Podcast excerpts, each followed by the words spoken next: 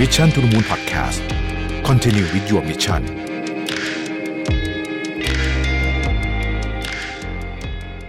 สวัสดีครับยินดีต้อนรับเข้าสู่ Mission to the Moon Podcast นะครับคุณอยู่กับประวิทยานอุตสาหะครับผม วันนี้จะมาชวนคุยในประเด็นที่ผมคิดว่าหลายคนน่าจะสนใจมากเลยคือว่า คุณกำลังทำงานที่ใช่อยู่หรือเปล่านะครับ วันนี้เราจะมาชวนตั้งคำถามแล้วก็หาคำตอบกันว่า ตอนนี้ คุณกำลังทำงานที่คุณรู้สึกว่ามันเป็นงานที่ใช่กับตัวคุณเองจริง ๆ หรือเปล่านะครับ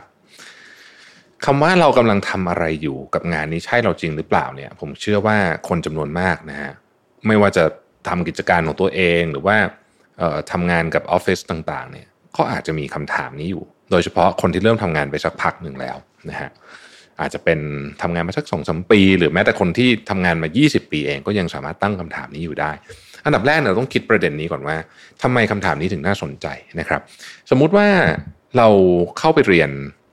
บัญชีแล้วกันเนาะก็คือบัญชีมันมีหลายอันใช่ไหมมันมีบัญชีบริหาร แต่ว่าเราเรียนบัญชีบัญชี เรียนออกมาแล้วเราก็เป็นสมมติเป็นผู้ตรวจสอบบัญชี หรือว่าจะทำงานอยู่ในฝ่ายบัญชีขององค์กรก็ได้นี่นะครับ เราก็จะอยู่ในสายงานเนี้ยนะฮะเราก็เราก็จะคุ้นเคยกับการทำบัญชีมากเลยเนี่ยนะฮะผ่านไปแล้วก็ตำแหน่งเราอาจจะเลื่อนไปเรื่อยนะจนกระทั่งเราผ่านไป 10 ปีเนี่ย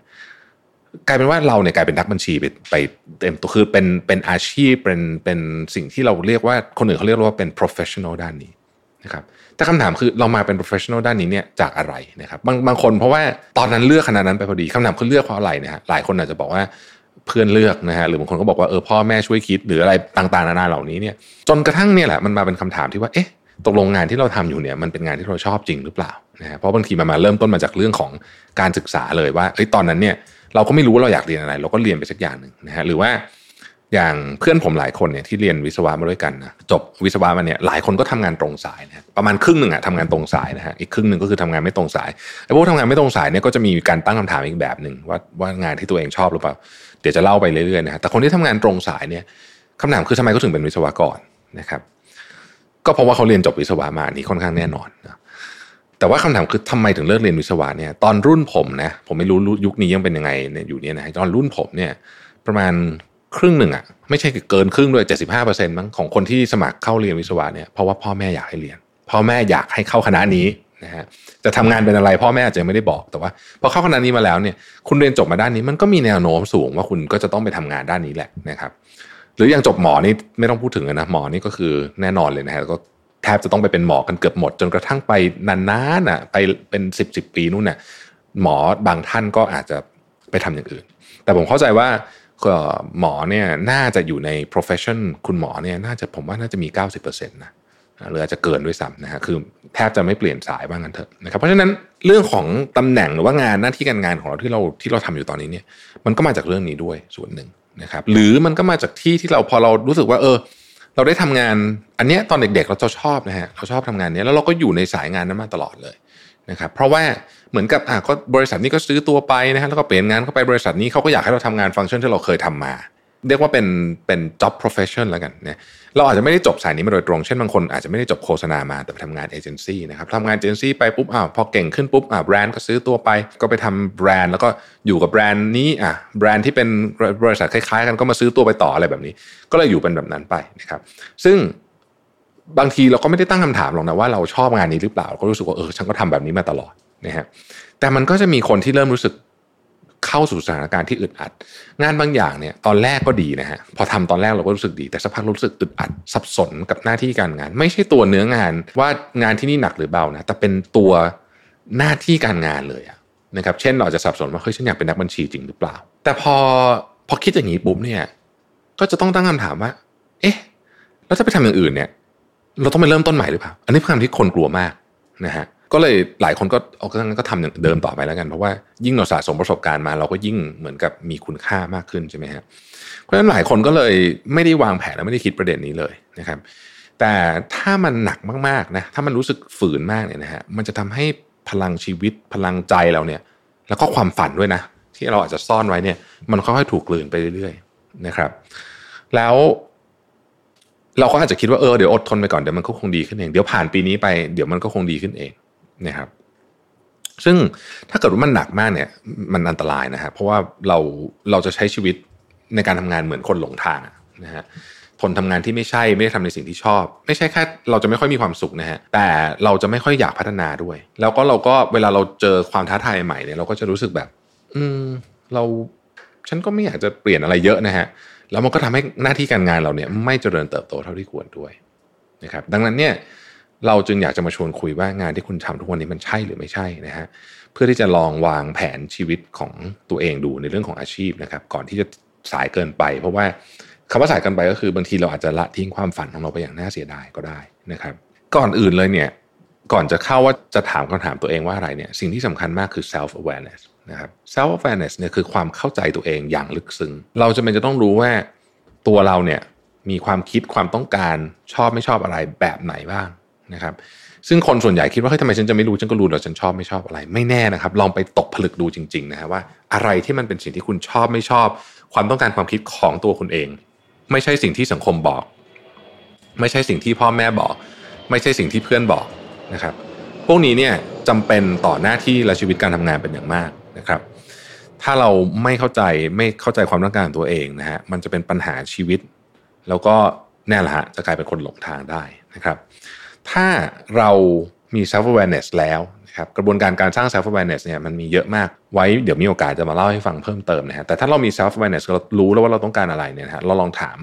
คำถามเหล่านี้ดูนะฮะคำถามแรกนะครับ ชีวิตของเราอะเราอยากเห็นภาพอะไรนะครับชีวิตของเราอยากเห็นภาพอะไรนะครับ แน่นอนฮะคนที่ได้ทำในสิ่งที่ตัวเองชอบนะครับ ก็ก็เป็นเรื่องที่น่ายินดี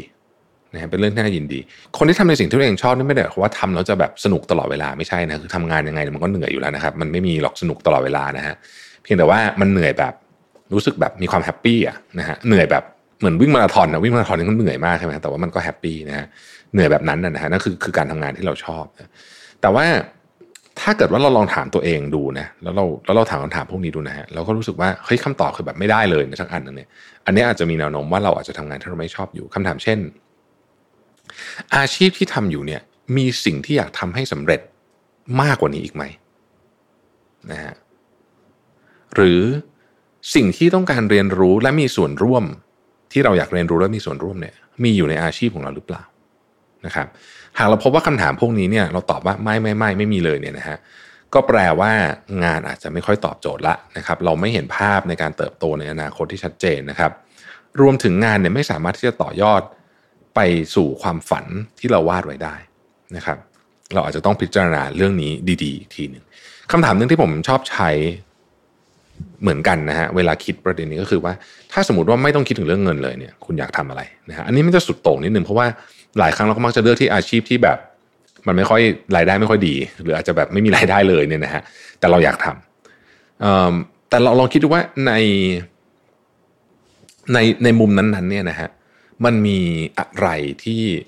ที่มันที่มันสะท้อนตัวตนของเรามาบ้าง ยกตัวอย่างเช่นผมเนี่ยนะฮะผมอยากเขียนนิยาย แต่ผมเขียนนิยายไม่เก่งแต่ผมอยากเขียนนะเพราะฉะนั้นถ้าเกิดผมไปเขียนนิยายเนี่ยแน่นอนว่ารายได้มันก็ต้องไม่ค่อยดีแน่ๆเพราะว่าต้องใช้เวลาเขียนกว่าจะตีพิมพ์แล้วจะขายออกเปล่าก็ไม่รู้ใช่ไหมฮะแต่ในความอยากเขียนนิยายของผมเนี่ยผมก็มาวิเคราะห์ดูว่า มันเป็นเพราะว่าผมอยากเล่าเรื่องฮะเล่าเรื่องแบบในเชิงจินตนาการ ดังนั้นเนี่ยพอพอผมคิดอย่างนี้ปุ๊บเนี่ยนะฮะตอนนี้เนี่ยงานที่ ที่ศรีจันทร์เนี่ยผมก็เลยไปโฟกัสมากขึ้นของ part ที่เขาเกี่ยวกับเรื่องของ content นะนะฮะคือพยายามจะรีแรมเลยเพราะรู้สึกว่าเอ้ยอันนี้มันเป็น passion ของเราทำแล้วสนุกหรือว่าที่ Mission to the Moon เองก็เป็นเรื่องการเล่าเรื่องแล้วถึงมันจะไม่ใช่นิยายก็เถอะนะครับอันนี้มันก็ทำให้เออเฮ้ยแสดงว่าสิ่งที่เราอยากทำตอนที่ไม่ได้มีเงินเข้ามาเกี่ยวข้องเนี่ยเราก็สามารถเอามา adapt กับตัวอาชีพการงานของเราได้นะครับข้อที่2นะครับคือเป้าหมายของเราคืออะไรนะครับคือเป้าหมายเนี่ยต้องมาวิเคราะห์กันให้ดีจริง ๆ นะครับ คือเป้าหมายถ้าตอบว่าแบบอยากรวยเฉยเงี้ยมันไม่รู้จะไปวิเคราะห์อะไรต่อนะฮะแต่ว่าต้องถามว่าเราอยากรวยอย่างเพราะอะไรจะเอาเงินไปทำอะไรนะฮะเราถามตัวสมมติสมมตินะฮะว่าเราตอบว่าเราอยากมีคอลเลกชันรถสักยี่สิบคันนะสมมตินะฮะต้องถามจริงว่าเราจะมีความสุขจริงเปล่าหรือเราอาจจะเอาเงินไปซื้อนู่นซื้อนี่มีบ้านหลังใหญ่ต้องถามว่าเราจะมีความสุขจริงหรือเปล่าถ้าเกิดว่าตอบว่าใช่นะฮะโอเค ก็แปลว่าเป้าเราชัดละมาถูกทางละนะฮะแต่ถ้าเกิดว่ามันมันไม่ใช่อะ เราก็ต้องมาคิดอีกทีว่า เอ๊ะ สิ่งที่เราทำอยู่เนี่ยมันอินไลน์นะฮะหรือว่ามันตรงกับเป้าหมายเราหรือเปล่า หลายคนเนี่ยทำงานหนักถึงขนาดที่ว่าละทิ้งสุขภาพละทิ้งความสัมพันธ์กับเพื่อนกับครอบครัวกับคนรักอะไรไปหมดเลยเนี่ยนะฮะแล้วก็มาโฟกัสเรื่องงานอย่างเดียวเพราะรู้สึกว่าฉันจะต้องรวยมากๆให้ได้นะครับ คือการตั้งใจทำงานก็เป็นเรื่องที่ดี แต่ถ้าเกิดเรามาพบอันหนึ่งว่าเฮ้ยเงินไม่ใช่สิ่งที่เราอยากได้ทุกอย่าง ทุกอย่างคือแบบเรายอมทิ้งทุกอย่างไปรวมถึงสุขภาพเราด้วยเนี่ย บางทีเราก็ต้องมาปรับ เรื่องของงานใหม่เพราะงานบางอย่างมันหนักขนาดนั้นจริงๆนะฮะอีกอันหนึ่งที่น่าสนใจก็คือว่าคำถามที่3นะฮะบุคคลต้นแบบของเราคือใคร เชื่อไหมครับว่าเหตุผลอันดับต้นๆที่หลายคนตัดสินใจลาออกเนี่ยเกิดจากสังคมในที่ทำงานไม่ช่วยส่งเสริม ไม่ช่วยส่งเสริมไม่เท่าไหร่นะฮะยังท็อกซิกแล้วก็ทำให้อะไรหลายอย่างแย่ลงด้วย ซึ่งการอยู่ในสิ่งแวดล้อมที่ดีเนี่ยสำคัญมาก เพราะว่า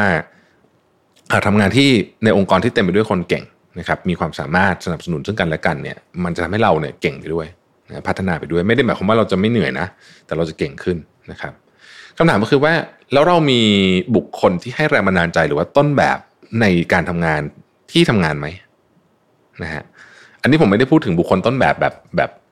ไกลๆนะเอาที่ทำงานนะคุณมีบุคคลต้นแบบหรือเปล่า ถ้าเกิดไม่มีใครเลยที่คุณรู้สึกว่าโหที่เนี่ยแบบไม่มีใครเป็นบุคคลต้นแบบให้เราได้เลย ไม่มีใครที่อินสปายเราสักคนเลยเนี่ย อันนี้ก็ต้องระวังนิดนึงนะฮะถ้ามี ถ้าคำตอบคือมีเฮ้ยเราคนนี้เป็น